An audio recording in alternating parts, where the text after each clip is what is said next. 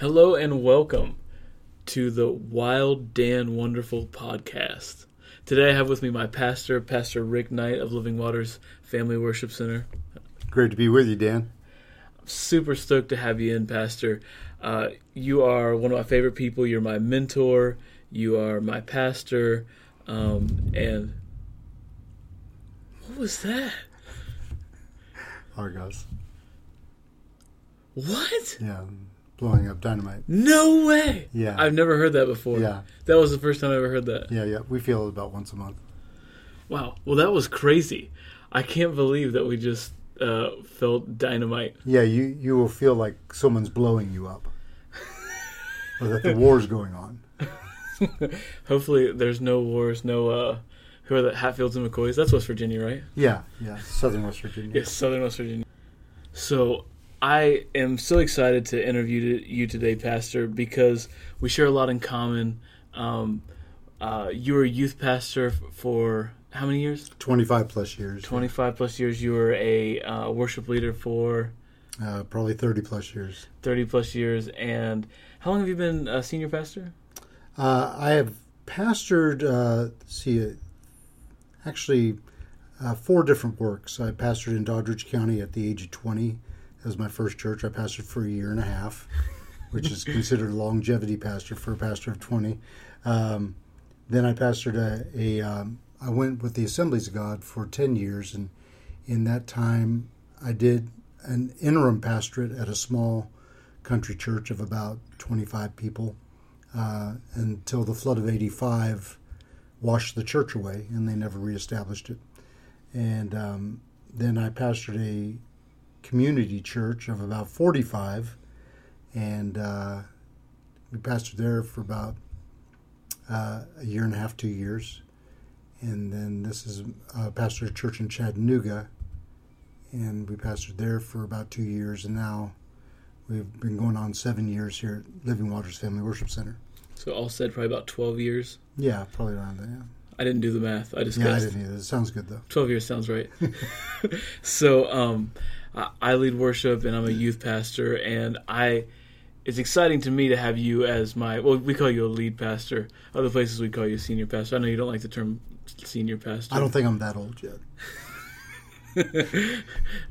From in Ohio, they call it. They, they give you the golden Buckeye card. You get all your little dis, senior discounts. Yeah, I'd take that, but I, I still No. be called lead pastor. Now, what what's the age for becoming a senior? Now I, I have my AARP card, Oh, okay. Well, but I got that back when I was 52. So Oh, I'm 56 now. well, you For know, the listening audience, I'm 56 years old. you know what they say. The new the 52 is the new 56. huh? Oh, I mean, oh, yeah, the 56 is the new 52. well, 56 is really the new 42. Yeah, Um, because I don't feel 56. No, and you don't look 56, and you are a pastor who has a lot of energy. Um, you're always doing stuff. We're always busy here at the church, and you pretty much run circles around a lot of us younger guys. Oh, I don't know about that, but I appreciate the thought. Well, definitely, I I witnessed you firsthand go from uh, a meeting to visitation to preaching a service, and it's like I'm I, I'm I don't know how you keep up sometimes. Well, it's uh, the good graces of our God. The good hand of the Lord is upon me, according to Nehemiah 2.18. So. So how do you how do you stay fresh? How do you because you're just boom boom boom boom go go go go all the time. Uh, well, my wife is a big part of that because she makes me shower every other day. no, I'm teasing. Um, no, staying fresh is just basically uh, uh, keeping your your. I don't like to just call it daily devotions because that makes it sound so ritualistic, but just your love affair with Christ, um, passionate, making sure that you're in touch with Him and uh, His heartbeat because it's all about Him anyway. That's awesome. One of the things that I really want to talk to you about is longevity. And you have been at this for a long time. You've been through ups and downs. How do you stick with it? How, where does that come from? That that's a very good question, Dan. Uh, there's been several young ministers that have asked me about longevity, and Sheila and I have always been. Uh, our heart has always been a heart of longevity, meaning that we've always desired to stay at one place for long periods of time, to where the Lord would uh, lead us to another place, and um, we we didn't find that much in youth ministry because of you know it, it's just a known fact. Sometimes when you become a youth pastor, if uh, if the pastor just doesn't like what you're doing anymore, they just ask you to move on, or they, will make it difficult for you to stay. And uh, yeah, there's great turnover in youth pastors. Yeah, I, it, it's uh, they don't quite rival the worship leader turnover. I think that's nine months yeah. is the worship leader turnover. Well, uh, at one time, the national average for youth pastors was six months. Oh my goodness! Yeah, so when we stayed at a place for two years, we were considered senior youth pastors because we stayed there four times the national national average. But um, that that's it's very sad because um, a lot of times it, a multi-staff congregation is is totally about relation uh, relationships, and if you aren't able to establish relationships with your staff, then you know there's there's no way people are going to stick around. Um, sometimes I, I, have always called youth pastoring a calling on my life. Uh, I've always felt all my life that I would be a youth pastor into my 80s or 90s, and some people laugh at that, but it's true. I mean, it. Sheila and I always thought we would be a part of youth pastoring. Um, a wise youth pastor once told me when I was trying out for a youth pastorate, and here I, here I was at the age of um, at that time I was uh, 47 years of age, and I'm trying out as a youth pastor, and I didn't get the position. Of course, I was a few years older than the pastor, and uh, I was more educated, and uh, uh, he, um, we were both like alpha males, so we were, I could see where we'd be button heads down the road type thing.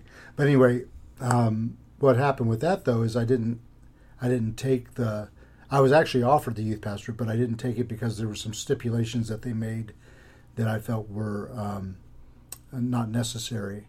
And um, the pastor said, "Well, if you can't abide by them, then you know we don't need you." And I said, "Well, that's fine. We're just part as friends, and that's that's cool. You know, God has a plan." So, um, but what happened was, um, it just a youth pastor told me, he says, hey Rick, what's wrong with being a uh, a lead pastor? And I said, well, to be honest with you, I used to I used to make fun of senior pastors, and I say that jokingly. Of course, I didn't make fun of them, but people would ask me, why don't you be a senior pastor? And I and I would joke and say, uh, because I want to do something with my life, you know, that thing, and. Um, and, and that's totally joking, senior pastor. So I am one now, or I'm a lead pastor now. I'm not, haven't quite made it to senior pastor, but um, I feel like that senior pastor call's just coming on you right yeah, now. it's just it's just all, all, over, over me. so uh, uh, somebody help me now. So uh, I know you're out there. Can I hear an amen? So what happens is, I, um, the youth pastor told me said, uh, Pastor Rick, you have a youth pastor's heart. He says, and I can't think of a greater position for a youth pastor to be in as lead pastor. That way, he could divert the resources that he wants into a church that needs youth ministry. When we came here at Living Waters, uh, we didn't.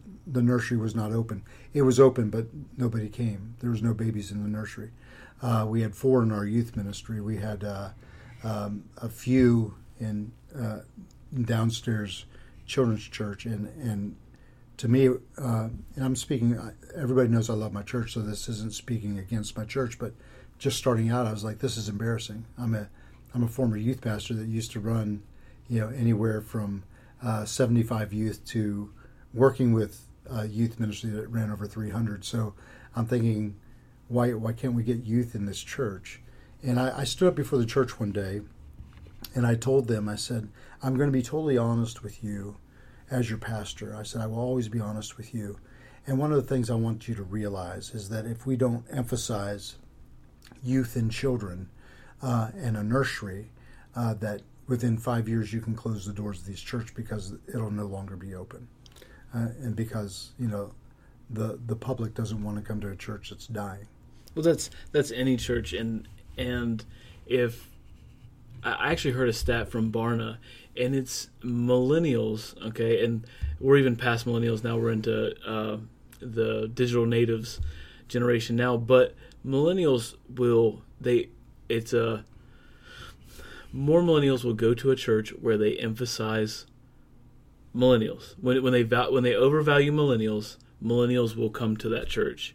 And right now, we all have kids, like, uh, and a lot of for whatever reason, Christian millennials, we have all the kids. Yeah. So, so when you provide things, You've like, got over half of them. yeah, I know. I'm, I'm I'm four and a half deep right now. So, but when you provide things like that's actually why my wife came here. She knew that you had a nursery. We knew you from uh, a previous relationship, so we knew of you. But my wife know, knew, hey, they've got a nursery there. Um, our church that we're going to at the time didn't have a nursery, and she was like, "This is where I'm going. You can come or not." and uh, you know, I ended up coming, and it's a whole different story. But it's uh, amazing to me that just having a nursery and putting the emphasis on uh, young people can help grow your church that way.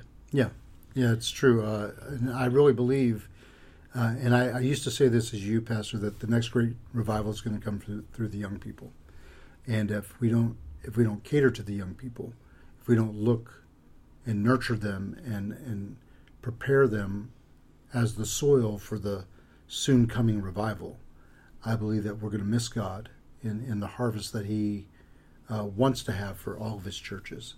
Um, we have to look prophetically over our young people and our children that they are good soil. We need to raise them in the soil of God's Word. We need to nurture them in the Holy Spirit so that they'll be prepared for the revival that's coming. Man, I like what you said there about looking prophetically over our children, our young people, because so many times people have looked at youth and looked at people, looked at young people and said, I don't know how these guys are going to make it. You know, these millennials, they have no work ethic. The Gen, the the well, the Gen Zers, the mm-hmm. the digital natives, they look at them and they're like, their nose is always buried in a phone. How are they going to make it? But you're saying we have to look prophetically and call out the good in these generations. We have to see what God has put specifically in these people groups. Now, I'm I'm one that I don't mind being corrected, but if you look at the great charismatic movement of the 60s and 70s that later reached into the 80s, um, but found its main roots within the 60s and 70s during the Jesus movement. A lot of people said the same thing about the young people at, uh, of that time, that they're rebellious. Uh, you know, they're a bunch of hippies. Uh, you know, I know of one church that the pastor had such a vision for the for the hippies of the 60s and 70s that um, when he led them to the Lord and discipled them, they're the ones that became the doctors and lawyers, and they're the ones that stated his church and grew the church to over 10,000. So, um, you know, we have to understand when we look at our, our youth today, if, if, if we tap into the resource of who they are and, and the potential they have, then we'll see down the road, so to speak, uh, a great outpouring of God's Spirit and how God is going to do a great work in their midst. Man, that would be awesome. Do you you have any advice? I don't know if there's other youth pastors out there that struggle with this, but you know, I have a well, I guess this is a good thing. I have a lot of youth who are newly saved yeah. or have never really heard the gospel or never really engaged with the gospel, didn't grow up in a Christian home. I, I have right about that rotate in and out, probably about 25 youth that rotate in and out, and I would say 70% of those youth are unchurched, um, have parents who could care less about them coming to church. I would say 50% of my kids' parents don't know they even come to church. Mm-hmm. Yeah. they just know they're out there somewhere. they, they just know they're out there somewhere. And like, what would you, what advice would you give to a youth pastor with, uh, in regards to discipling young people who are just meeting Jesus for the very first time? Um, what worked, I can tell you what worked for Sheila and I. I believe it works today. And as I mentioned before, I believe that relationships is the biggest part of youth ministry. Uh, the kids that we worked with in youth ministry uh, came from varying backgrounds. You had church kids that were raised in church all their lives. You had foster kids that were raised in foster care the majority of their lives. You had kids that were urban, that were uh, that may not have had much education in in church, but for some reason God just graced us, and we had a good fit with these kids because uh, they just all came together and, and, really meshed together real well. But I, I, believe the key was that God gave us a relationship with all those kids that uh, many of the foster kids called me dad, um, and which shows me that they were longing for a relationship with a a, a male role model that that would uh, um, represent good values and and uh, integrity to them, uh, not someone that was going to abuse them or hurt them. Um, and the same with Sheila, they called her mom. So it's one of those things where we build a relationship with the foster kids that way. Now the church kids, uh, I was always uh, Pastor Rick or PR. Um, Sheila was always Sister Sheila, and we we dealt with the the church kids, you know, and tried to get them out of the wrong teaching they were involved in sometimes because you know it was just about religion. It wasn't about a relationship with Jesus Christ. And then you had uh, urban kids that you know one of the things I think they respected is that we didn't try to be like urban kids. You know, I never wore my pants below my hips. I never uh, uh, wore my hat sideways. You know, other than goofing off.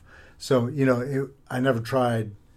Uh, I never tried to act younger than I was. I never tried to act, uh, you know, um, cooler or anything like that because they weren't looking for that. They're looking for uh, authenticity. And I think authenticity is one of the greatest attributes of any youth pastor that they can be authentic and truthful and, and just be real in, in front of the the kids. I think that's probably one of the number one things that they'll perk up and listen to because if you're being authentic with them, they've had enough of the false. You know, they've had enough of hypocrisy. They've had enough of what they've seen as religion. They want something authentic. They want something real. And if youth pastors can portray that and their wives can portray that, then I think they'll be ahead of the game in the long run. I think you're right. One of the things that you mentioned, and something that you told me when when you first uh, asked me to be the youth pastor here, was uh, about relationships and how important relationships are. That's the number one thing we need to establish.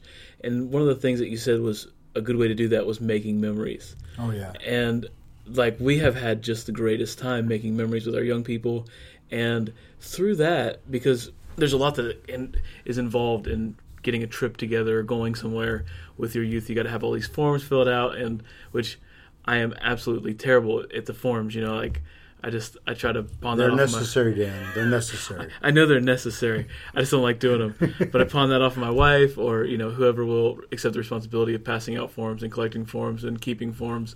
And uh, I actually have a one of the ladies at our church made me a box to put forms in. So I have a box where forms go. Oh, that's nice. I know it's wonderful. Um, but uh, almost forgot where I was going with that. But making memories has actually, because you have to fill out the forms and because you have to do that, you actually interact with the parents, and you get to know the parents. And some of the parents of my um, newly saved kids, you know, they're not saved at all. They're not living for the Lord, and I never would have got to meet them unless you know they had to come deliver the the uh, form to me, you know, because I have some kids where I don't trust the form when it comes back. Yeah. I have no idea who signed it. Exactly. because they got back here really fast. And it looks like they signed it. and they say, "How do you think? Why do you think I signed it? Because it looks just like your your signature." you know, it's funny uh, with with the younger kids that I have. Like some of them did not know where they lived. Some of them, there was just like all kinds of questions that I'd ask them, and it's. I wonder if you have any insight into this. How do you reach a generation who is socially awkward? Um, I feel like some of our kids are stunted by technology, you yeah. know, and it's for a few of them, it's easy to start up conversation and easy to talk to them because they interact with adults on a day to day basis. But some of them, it's like they just they look deep into your eyes and you see nothing. well, it's because our kids aren't trained to interact. They're not trained to. They're they are socially awkward. Um, we're living in a generation, to what I notice, and, and I've shared this with you before, Dan, that I I feel for me to be a youth pastor today would be very difficult for me because I'm very interactive, and if I don't get that in, interaction back, I feel kind of frustrated. Uh, and I, am sure you may be Dude. the same way. But what I, I, feel we need to do is, like Jesus was very counterculture. He um, he was one that he is very authentic, very real. But he he countered the culture. He he says, "Look, are you tired of religion? Then take my yoke upon you." You know, um, he he said, "I didn't come to uh, destroy the law; I came to fulfill it. Um, here, you've heard people say, um, "Eye for an eye, tooth for a tooth." I'm saying, if someone strikes you on the te- cheek, turn to them the other also. Well, you know, you know, it's very counterculture, counter religion than what they were taught. You know, it's like, no, you hit me in the eye, I'm going to hit you in the eye. You you take knock out my tooth, I'm going to knock out your tooth. And Jesus says, no, the my commandments that you love one another. And so it's like, what? What do you? What is this strange religion? You know, type thing. So with kids that are not able to interact, I just want to say that if you counter that culture, um, interact with them. It may be foreign to them. They may say, "This guy's speaking a strange language because it's not in text." You know, Right. um, we don't, you know, hashtag awkward hashtag. You know, we don't we don't talk like that, of course. But I mean, if we if we were to talk to them, um, I, I shared with you about asking open-ended questions. Don't don't ever ask a question that you know a one-word response will answer it. Ask a question, you know, instead of saying how's your day going, fine. You know, say, tell me what was your favorite part of the day. They can't answer with fine or yes or no or anything. It has to actually have a sentence to it. So they actually have to form speech with their mouth. they actually have to think about what they're going to say and say it. So, you know, counter countering their culture with that and causing them to be in an area of discussion. What kids love to do, they do love to text, but uh, some of them may like to write. Um, I, you know, you watch movies like Freedom Writers and stuff like that, where a teacher actually got a whole class to journal their lives and tell about their lives and share their story in front of other people, which brought about a revolution in that, that class that a lot of the kids that weren't even bound to, uh, well, they were looking to fail high school, actually went on to graduate college. So, you know, it's how you counteract, or I think um, we need to be really imaginative with our kids. You know, how, what's the best way to communicate to them? I don't think texting is. I don't think Messenger or Snapchat is. You know, now they may think that, but it just minimizes what they're able to do. I think we need to challenge young people to step up. They need to challenge them for something higher. Now, one thing I found in our youth ministry years is that we were among young people that they not they actually love the word. They love hearing me preach or teach. But one thing they loved more than anything else was missions trips and the do of the gospel, going out and doing the gospel of Jesus Christ, going out and you know putting a roof on a house of somebody whose roof was leaking. They loved that because they felt like they were doing something for God, you know. So um, there's many different ways, and I'm sure there's many different experts, far greater than me, as far as uh, uh, that could give greater insight to that. But that's what I would do. Yeah, I think uh, keeping your youth group missional, you know, and Oh, yeah. and keeping them doing stuff like that is, for me, I think the times that we've seen the greatest growth is when we were on some sort of mission, and you know, it's it's so tough to not get discouraged sometimes it's up and it's down. And it's, two weeks ago we had twenty, last week we had twelve. Like, Yeah. so aggravating, you Yeah. know, uh, and so it's just it's up and down, it's up and down, and the conversation is sometimes it is frustrating, like you say, to like try to communicate with someone who just cannot communicate on your level Yeah. or doesn't want to. It's funny because you talk about open-ended questions. I have had open-ended questions met with silence more times than I ever had in my entire life. Yeah. But but it's the the longevity that we talked about earlier to stick with it because I do have a heart for young people and my wife does have a heart for young people and you know we just you have to wade through the awkward moments. Our our friends um, the Digs, I think their uh, their family saying is embrace the awkward Yeah. and uh, and sometimes you you just have to wait through it and you know let the awkward hit you and just uh, love them through that. Well, I had a great rapport with our, our kids mainly because of one main thing, and I don't know if you picked up on this, but I have a sarcastic wit. But I, I've I've been able to, uh, you know, sarcasm and kidding around with young people. Some of them love it; they thrive on it. Some of them are like, that that offends me and it hurts me. And and I tell them, I said, oh look, I only I only pick on the ones I really love. So, you know, if you I, I won't pick on you anymore. And they'll be like, no, no, I want you to pick on me, you know, that type thing. Uh, but it, it worked for us. You know that we were, you know, like if there was an awkward silence, I would sit down next to him and I'd have a conversation with myself, and you know, and then next thing you know, they're laughing. And what are you laughing at? You're because you're talking to yourself. It's because I don't have anybody else to talk to. You know, and and and just and I just make basically a fool of myself to get them to laugh or, or to break the ice, you know, type thing. And uh, I remember one time we moved the middle school class on a Wednesday night down with the high school class because the middle school teacher said that they, they felt like they were done teaching middle schoolers. And I said, well, we don't have a teacher. Well, we're going to blend them. I said, I'll take them both. I'll take middle school and high school. And so the middle school came down, and uh, and so I, I, went around the class and I greeted everybody. I'm greeting the middle schoolers, and I shook this one girl's hand, and I said, "We're so glad to have you tonight," like that. And she goes, "Oh yeah, right." She says, "You don't even know our names." And I said, "Oh, you mean so and so, so and so, and so and so?" You know, I, I said their names, and their mouth dropped open. I said, "Yeah, I know your names. I know who you are." I said, "I know who your parents are." I said, uh, "But we're glad to have you here tonight." You know, and and they were just they were so shocked by that. Believe it or not, they were so shocked by that that after that night they loved every every night after that. You know, so.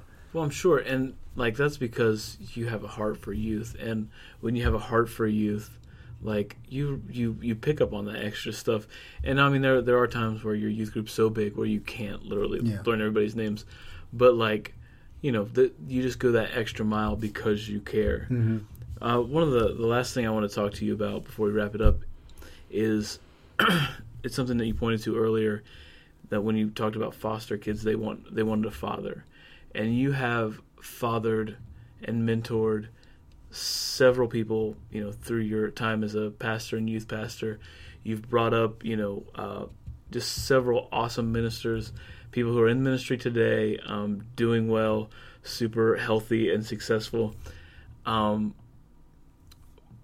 when you when you're fathering somebody, what what do you what do you look for? What what um, what makes you want to father young believers?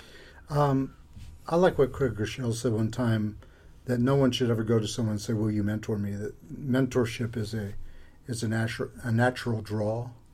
Um, you can't you can't make you know you can't make that relationship happen. You just it just happens. And uh, with our young people, we like you said, we had several young people that just uh, were drawn to us. Matter of fact, that's where youth pastors get in trouble with others. I, and I don't say there's anything wrong with this because um, what I'm about to say is because a lot of people say, well, you have your favorites.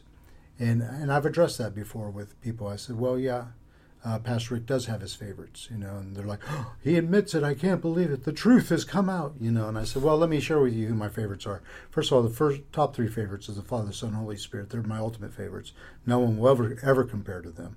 Said, uh, you know, the fourth one is my wife. She's my favorite. Then my two kids are my favorite. Then my three grandkids, they're my favorite. You know, and I went down. I said, now the rest are are investments. I said, um, if you look at young people like like stock market, and and I'm not belittling that because it's all based on relationship. When you look at uh, young people's stock market, then it's about investment. Who who is showing the most interest? Who's showing the most passion? Who is connecting with you on your level?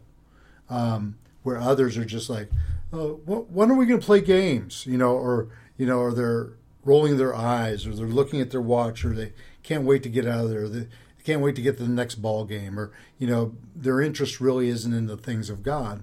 Well, you're drawn to those that whose interest is in the things of God, and uh, we we did that successfully uh, at a church we ministered at in Maryland, where um, we use positive peer pressure very well where the the the peers of those that uh, those that were interested in God created within our youth group a positive peer pressure that drew other young people toward the things of God. That's so awesome. So the discipleship became very strong.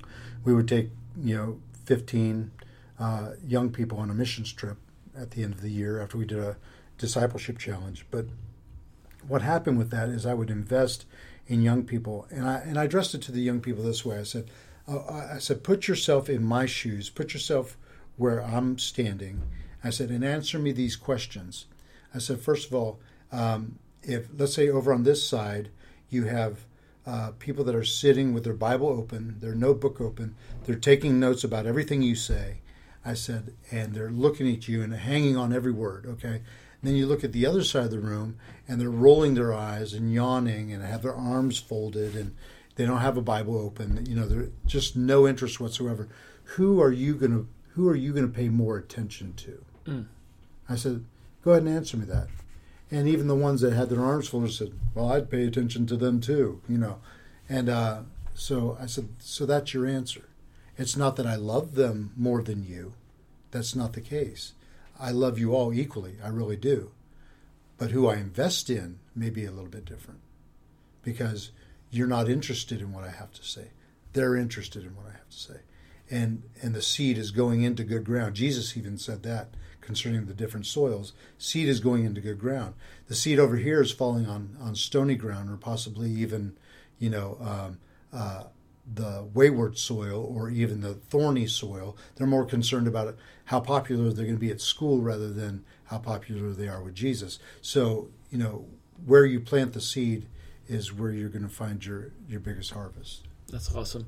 One of the, the things you, you wrote a book about um, fatherhood in discipleship in Christianity. Um, can you elaborate on the theme of your book? Uh, where are all the fathers? Is that uh, where are the spiritual fathers? Where are the spiritual fathers? Can you elaborate a little bit for me on that? Yeah, that was my uh, master's thesis at um, seminary. I wrote a book uh, called "Where Are the Spiritual Fathers: Mentoring, Coaching, and Parenting Spiritual Children Today," and it, it's all based out of relationship. It's all based out of what we just talked about. Um, not only have I been a youth pastor, I've been a gymnastics coach, and I've been in the arenas of coaching. I've been in the arenas of mentorship and pastoring and all that. Uh, it's strictly based on relationship. It's based on uh, a spiritual relationship with spiritual children. Uh, it's a it's a challenge to the church uh, for older saints not to punch the time card too early and say, "Well, we're done. We've done our time." It's for them to say, you know what, it's time for us to share our knowledge and our wisdom with those younger than us and go out and, and quote unquote adopt um, spiritual children. I mean, it's almost like a big, big brother, big sister type of uh, uh, organization, you know, where you encourage those that are older. Maybe you're maybe you're a couple in the church that can't have children. Well, man, you got plenty of children in the church that you can take in as your children, you know. And I know that there's a lot of caution that we want to use with that and, and Correct. because we you know make sure there's background checks make sure there's everything legal that you're you're crossing your t's and dotting your i's but the thing is that we do need that in the church where people are investing in young people's lives especially when they don't have children of their own to invest in these are your children they're your spiritual children and you know i've i've heard of uh, church people before that didn't have children they've always wanted children that they could send to college, and they've sent church kids to college before and paid for their tuition. That's awesome, you know. So and situation that situations like that are just amazing, and that's basically what the the book goes in, of course, to other things like the uh, the anthropology of family, and of course, it had to be written. It has to be written more on uh, educational level because of the degree I'm getting, but um, it, it's it's going to come out not only as a a uh, educational level book, but also uh, it's going to be rewritten and edited for uh, lay readers, those that you know just want the information that it has. Yeah, that's awesome. Um, Pastor, it was it's always awesome talking to you. Always I, good talking to you, Dan. I always have a wonderful time. This time I didn't have coffee, um, so yeah, it's kind of disappointing. Didn't, didn't, bring me coffee, but uh, it's no. water with Pastor. but uh, Pastor, you have a few things that you do that I, that I love that I want to plug here for you. Coffee with Pastor on WRNR. Um, that's 106.5. 106.5 FM, 740 AM. And it's at 7 a.m. on Sunday mornings. Yes. And soon to be on Apple Podcasts. I just figure out how to get my hosting Ooh. done today. So that stuff will all be on Apple Podcasts very soon. And uh, Stitcher for the Android users like myself. Sadly. And then one other thing that I love that you do is leadership meeting. And that's with the exclusion of this month, it's the third Sunday of every month. Mm-hmm. The that Sunday night at 6 p.m. you do a leadership teaching. Um, can you kind of plug like why why you have a leadership teaching and who it's for? Well, uh, I call every even leader or volunteer in our church. I call them leaders because they're leading someone, and I believe that each of us have a sphere of influence, and we we all need to be on the same page. If we're if you know, it's like if you look at uh, a crewing team, the team that's in the sleek uh, uh, rowing boat, and they're all stroking at the same. You know, just think if everybody stroked differently and everything. You know, some were pushing the oar the other way. You know, what a mess, and and and uh, you'd probably be going in circles, or you'd be going at least off course into the the marsh reeds, and you know, um, be a lot of frustration and a lot of trying to get on track. But when everybody's in in the same stroke and everybody's experiencing the same thing, then it's a smooth ride, and and it's effective, and and people win championships that way, and they win uh, great trophies, and and that's what we're actually shooting for. We're shooting for a great re- reward, and so the leadership teachings that we try to bring everybody together so that the oar can move through the water at the same pace, and that we can be on the same course together. That's why I have the leadership meetings. And you know these are these are open to anybody, not just our church. Right. And like honestly, some business leaders who don't even go to church might actually benefit from this because Some great principles. what I think about when it comes to pastors is you're working with a group of you know roughly 100 to 120 people. Um, you're working with a group of maybe 15 to 30 volunteers, and you have to organize them and motivate them to work for absolutely free. Yeah. and you know you don't have um, the money to pay you know multiple staff, and you are uh, you are uh, motivating and organizing all these people, Yeah. and that's I feel like your teachings are great that way because you you have a lot to ac- accommodate for you know because you're not just these aren't people who this is their job. These are people who are volunteering and giving of themselves and yet somehow you find a way to motivate these people towards a goal. So it's good for everybody. Because I, I believe a pastor who's a christian leader they have to work so much harder than someone who might be a ceo or or a business. I, I work for a, a business and I would much rather do that than be a be a lead pastor Yeah. because it's you have everything's on you and if someone doesn't volunteer to do it guess who's doing it Yeah, exactly, and um, and and it's sad, especially today. I remember just a couple of days ago, I was talking to a pastor's wife, and uh, and uh, she was talking about we were talking about a particular uh, woman that we knew that was very active in the church, and I just said, "Oh man, I, I wish God would give us fifty of her, you know, in our church." And I've even said that about you and your wife. I said, you know, and other couples that we've had in the church. Um, wish God would give us 50 of them. And uh, the pastor's wife says, You know, she goes, I wish that too, but she goes, Pastor, it is so hard to find anybody that will work for the kingdom of God today. I've, I've been at churches where uh, they've told me, you know, to my face, I was shocked, I was surprised, but they told me, they said, um, you can't tell you can't tell me what to do. You don't pay me. And I thought, well, if that's your heart, I don't need you because you're a hireling.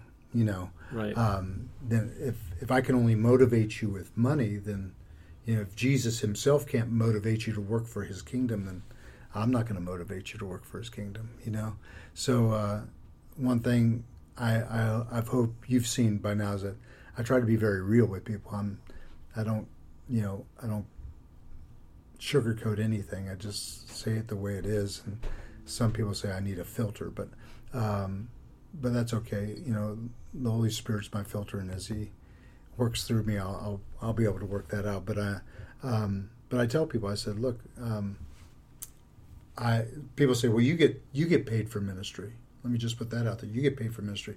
Yeah, but if I didn't get paid for ministry, I'd still be ministering correct you know um, it's just bottom line it's just that god has provided me a place where i'm able to gain an income from ministering at a church uh, as a pastor but you know, um, if if this gig ended tomorrow, I'd still be employed in the kingdom of God. I'd still be working for God. You know. You know, that's in our um, our creative. We we have a culture statement for the creative team here, Mm-hmm. and one of the things is we are shepherds, not hirelings, Mm-hmm. and what we do is our life and it's our call, and it's never our job. Mm-hmm. Um, and we'd actually talked about this before. We, we won't go into it, but we had talked about um, how when it becomes a job, and if you're doing it for a job, you can get yourself into trouble and you can mess with your own integrity because you're staying somewhere too long, not out of your calling, not out of passion, but because it's a paycheck. Yeah, And uh, so maybe we can get into that that'll be next, another show. next time. But thank you so much for coming on. My Um, pleasure. Uh, anything else you want to plug? Uh, no, thank you for listening to Coffee with Pastor. Uh, uh, we're here at Living Waters Family Worship Center, 263 State Circle, Martinsburg, West Virginia. We have services at 9, 11, and 6, and uh, we'd love to see you out sometime. All right. Thank you, Pastor. God bless, man.